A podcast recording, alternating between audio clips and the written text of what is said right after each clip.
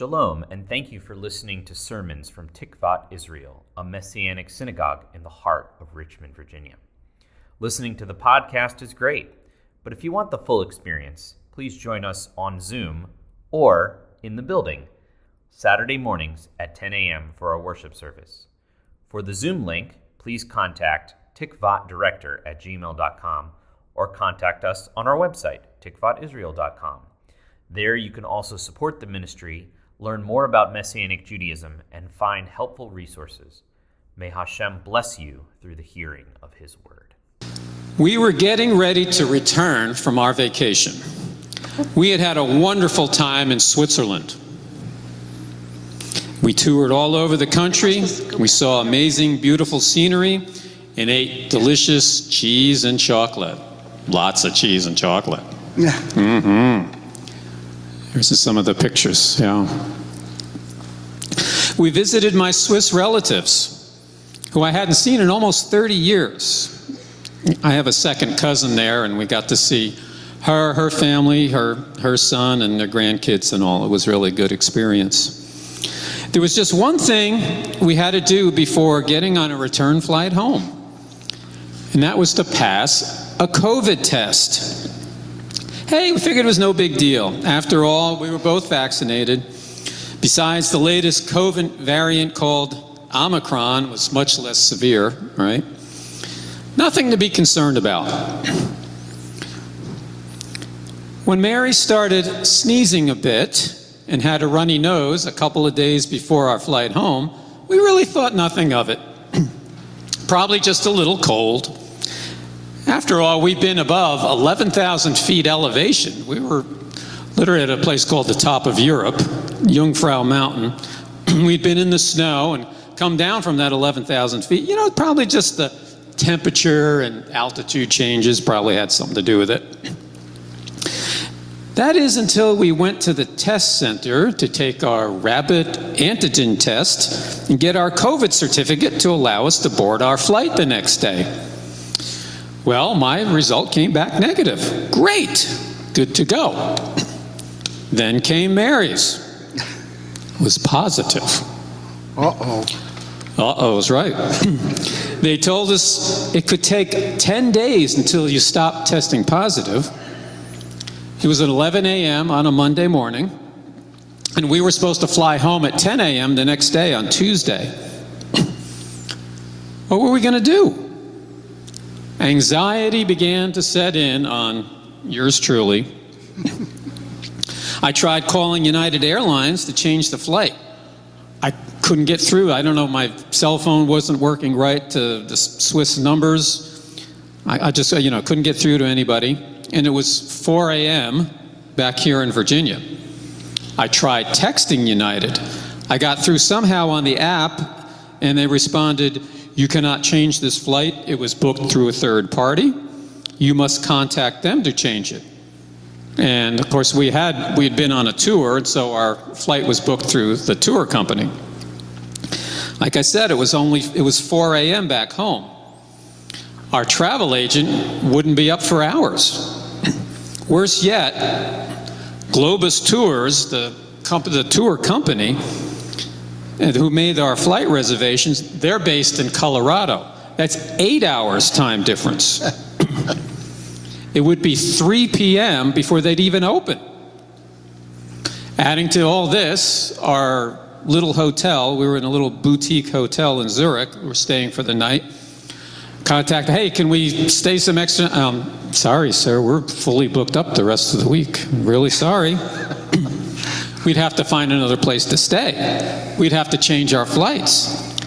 How are we going to do this? And how long are we going to be there? Anxiety is a big heap of what ifs. What are we going to do? What if, what that? Uncertainties built one on top of the other. Now, the word anxiety comes from the Latin meaning to choke or squeeze. It literally means to take your breath away. Anxiety is a close cousin to fear. But while fear sees a threat, anxiety imagines one. Fear will inspire fight or flight. but anxiety causes doom and gloom. Studies have shown that the United States, unfortunately, is one of the most anxious nations in the world. Americans living with stress and strife spending millions on anti anxiety medications. And I can tell you, when an American is overseas, they still get anxiety, right? Like me. Now, one might think that followers of Yeshua are exempt from anxiety, but we're not. We are taught that the life of a believer is full of peace. So when we don't have peace, we assume the problem lies within us. We not only feel anxious, but then we start feeling guilty because we've fallen short in our faith. We're not living up to what we're supposed to faith as a believer. And it just creates this downward spiral. So that's where I was. What ifs kept going through my mind? Where are we going to stay? How long would we be stuck here? How are we going to get around? How are we going to change the flight and all this stuff? Well, I finally heard back from our travel agent in the afternoon. She was able to book us at a Holiday Inn Express by the Zurich airport for another five days, thankfully. Okay, but we were staying downtown. How are we going to get out there to the airport? Fortunately, I had this downloaded this app on my phone, my iPhone, for the Swiss Railways. So this app has the timetables. You can even buy your tickets on it. It's really pretty neat. We could take a train from downtown in the city of Zurich out to where the hotel was. And it was only going to be like a five minute walk from the station to the hotel. Okay, great. On our way to the station in, down, in, in Zurich, I happened to look at my app. There was a problem. It seemed that there was some kind of a, I don't know, it was a, a train wreck or something on the railroad, and that rail line was blocked and delayed indefinitely. What are we going to do? Looked at my app again, and it suggested, praise God, an alternative. We could take a tram and transfer to a bus to get out to near the Holiday Inn.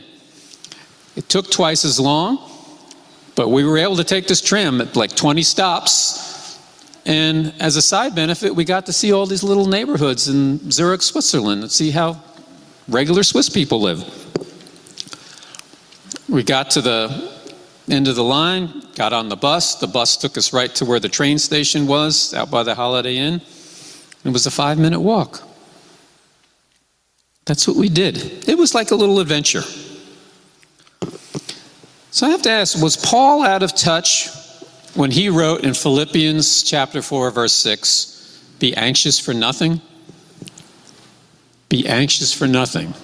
I think you've heard that verse a lot, right? Notice that verse is written in the present tense.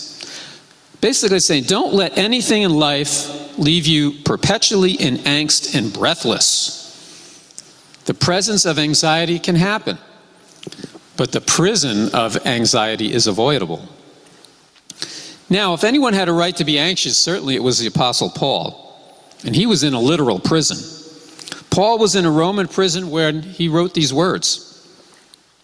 He had been falsely accused of blasphemy, nearly killed, imprisoned, survived a shipwreck, and even bitten by a venomous snake. On top of that, he was stranded on an island for three months. Hey, but at least he can take comfort in all those congregations he planted, right? Around uh, Asia Minor and uh, Greece and present day Turkey, right? Well, it turns out there's competition in Corinth, there's legalism in Galatia. In Crete, they're plagued by money grabbers, and Ephesus has womanizers. There's false preachers accusing him of profiting off the gospel. Even some of his friends have turned against him.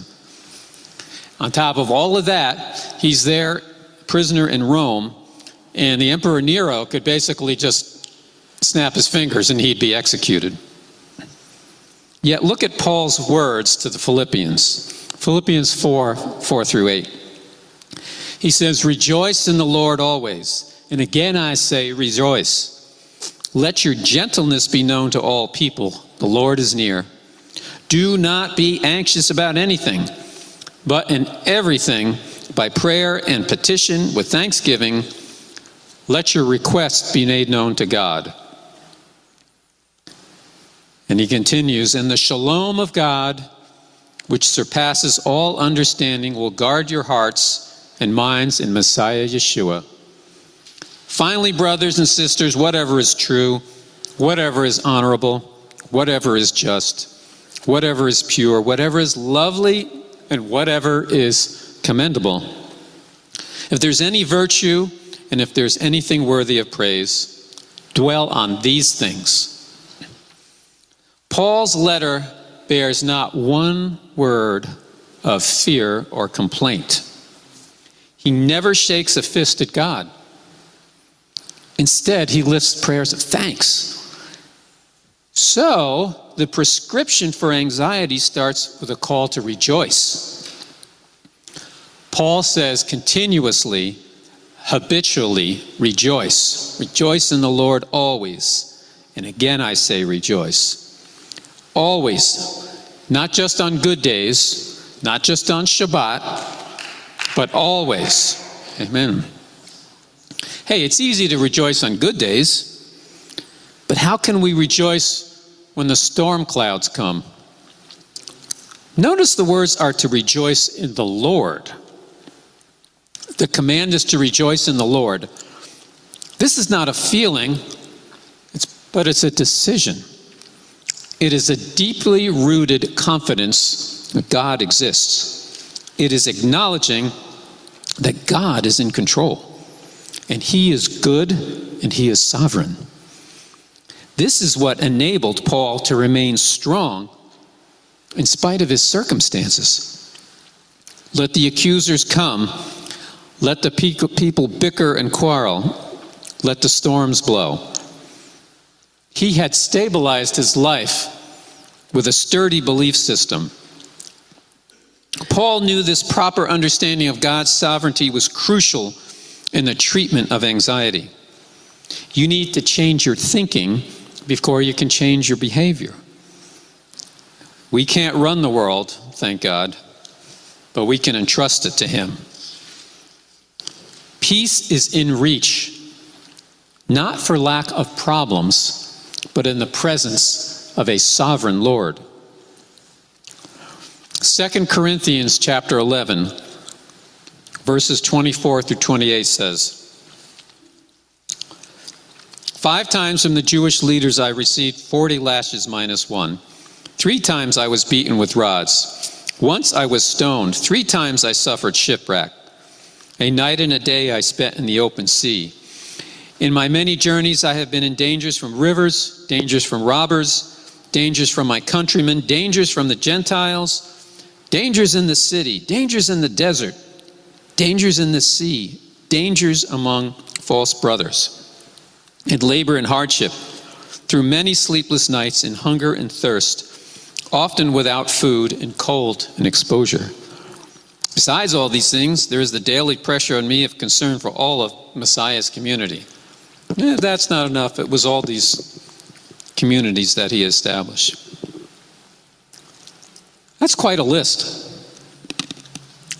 Any one of these things could have brought down a load of worry and anxiety.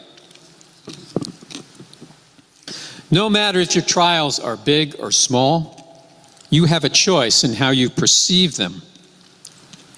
You will be tempted to react angrily. You might shout how unjust or unfair it is. You know, unchecked anxiety can unleash a full fury of angry outbursts. Philippians 4, 5, and 6 again. Let your gentleness be evident to all. The Lord is near. Do not be anxious for anything. You see, gentleness equals a level headedness, it's an even temperedness, it's fairness. The calm person reminds everyone that God is in control. In the midst of chaos, they can put things into perspective. Look again at the words, the Lord is near. Hey, you're not alone. You may feel alone sometimes, but there's never a moment that you face without God. Isolation creates a downward spiral of dread, but you're not alone. Even early biblical commentators like to phrase this verse in different ways. Here's some other commentaries saying, The Lord is at hand, have no anxiety. The Lord is near, have no worries. We can calmly take our concerns to God because He is as near as our next breath. So, for the next five days, we stayed at a Holiday Inn out by the Zurich airport. Thankfully, we weren't restricted on travel around Switzerland. They didn't have a quarantine, they just said basically use good judgment. We just couldn't go home. So, we got local travel passes that let us take unlimited trips around Zurich on the trains, the trams, the buses, and the boats. It even gave us some free museum passes. On the sixth day, we went to the COVID test center in the airport. Surely by now, with no symptoms and no fever, Mary would test negative. Nope, still positive. All right, I'm thinking to myself, okay, this is unfair. I was getting that, that angry thing, you know, it's like, this is ridiculous. This could go on for weeks testing positive. What were we going to do here? You know, I mean, it's nice, but I want to go home. What were we to do? So, here again, the Apostle Paul gives us instruction Do not be anxious about anything, but in everything by prayer and petition with thanksgiving, let your requests be made known unto God. Notice the word Paul uses. He uses the words prayer, petition, requests. Prayer is a general devotion. It includes acts of worship and adoration. Petition implies humility. We're not making demands, we're making humble requests. A request is simply that. We ask God for what we need, what we want. It's specific. That second COVID test was on a Saturday. We thought, okay, let's give it two more days. Surely the test will be negative by then. On Sunday, we prayed together. Remember that? We prayed together for the Lord to clear us to come home. We asked the Lord for His will to be done. Sometimes Sunday night, I don't know if it was Sunday night or early Monday morning, I, I had a distinct dream. I was restless and I had this dream. I believed God was telling me Monday would be the day we would be cleared. We had some of those home tests we brought with us. Now, they couldn't be used for official results, but I thought, hey, let's just see. Let's just see the result. And based on that, we'll go to the official test center on Monday. So Monday morning came, we had breakfast, came back up from breakfast. I said, let's do the test. Okay. Bingo. It was negative. Mary was negative. I was negative. Perfect. Great. Let's go to the official test center over at the airport and be done with it and schedule our flight home. Because remember, I couldn't even schedule a flight until they had negative results. The airline wouldn't let me schedule anything. Okay. And these results, these tests, were only good for one day. So we had to get, when you get the result, then you had to get in touch with the tour company, remember, which was eight hours difference, you know, and help get us on a flight the, the very next day. So we had this time difference. So we go to the test center at the airport.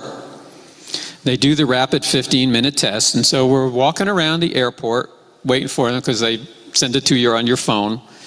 So I'm waiting, waiting. Pops up. Mine comes back first. Negative. Like it had been every time we're tested. Mary's comes back. Positive. What? Again? The home test was negative. I was sure God had told me today was the day. that we would be cleared. Okay, I said, we're going back up to the test center. All right. So we had to take the, ele- it was in one of the hotels by the airport. Take the elevator up to the fifth floor. We go in, and uh, I said, I asked, okay, what are we supposed to do? How long is this going to go on? The young woman technician at the test center told us, she says, you know, you can go to the medical center, and there's a medical center right here in the airport, and you can get a doctor's certificate that says she is fit to fly. It will cost you a little something, but it should get you on the plane. So, okay, follow her directions, go down, and, and then just like walk a few steps, go up another elevator, and there we are in the medical center at the airport. Explain to them what we need. And the young lady says, Well, the doctor's at lunch. Can you come back at three o'clock? I'm, I'm anxious, but time, you know, it's okay. And then she says, Wait a minute. She makes a phone call and, and says, He can see you now. The doctor came out, looked at her test results, asked Mary a few questions, and that was it. Printed out a certificate that said fit to fly, saying Frau Mary Haller has recovered and has no symptoms, and the doctor signed it. Woohoo! Took that thing. That afternoon, we emailed her certificate and my negative results to the travel company, and after a few hours, by that evening, I don't know if it was like 8 o'clock at night or something, we had our reservations for the flight the next day to come home. So, why am I telling you all this in a sermon? Well, you know, I was anxious. I was, I was a mess for a while. We were 4,000 miles away from home, and they told us, you can't go home until you both test negative. Now, we were in a beautiful place. Switzerland's a, it's a gorgeous country. Scenery was, scenery was great. The food was great. And fortunately, we could use our credit cards for food and hotel to keep going. Um, thankfully, we did take out some travel insurance. So hopefully, I'll be getting, getting reimbursed for some of this extra cost. But I still got anxious. Even when I had heard clearly from the Lord that today would be the day, the first official test came back positive. I started to wonder where did I go? Did I hear wrong? Was I making stuff up? Is this just my mind playing tricks with me? But he answered our prayers. He did come through just like he said he would. It just didn't happen the way that I thought, you know, my control plan, this is the way it's going to work out. He did it his own way. yeah. 1 Peter 5 and verse 7 says, Cast all your worries upon him, for he cares for you. Sprinkled among requests and petitions are the words thank you. You see, gratefulness and thankfulness encourage a positive attitude and help us to dispel anxiety. If gratitude or gratefulness came in a pill form, it would be considered a wonder drug. There's an old hymn that goes like this some of the words, you probably, some of you familiar with it. Count your many blessings, name them one by one. Count your many blessings, see what God has done. Count your blessings. Do you see any blessings? Do you have friends? Do you have family? Do you have skills and gifts that God has given you? You have blessings. That hymn goes on to say, Count your many blessings, every doubt will fly, and you will be singing as the days go by. That's rejoicing, thankfulness and rejoicing, right? Hey, Jason, can you put that last photo up? there. Hey, I had much to be thankful for. It was a beautiful vacation in a beautiful place. And we got to extend our vacation seven days. It was a lesson to remind me I'm not in control, God is. And He hears our prayers. Being thankful dispels anxiety. Don't be surprised when God answers your prayers. just not in the way you assume it will. Shabbat Shalom.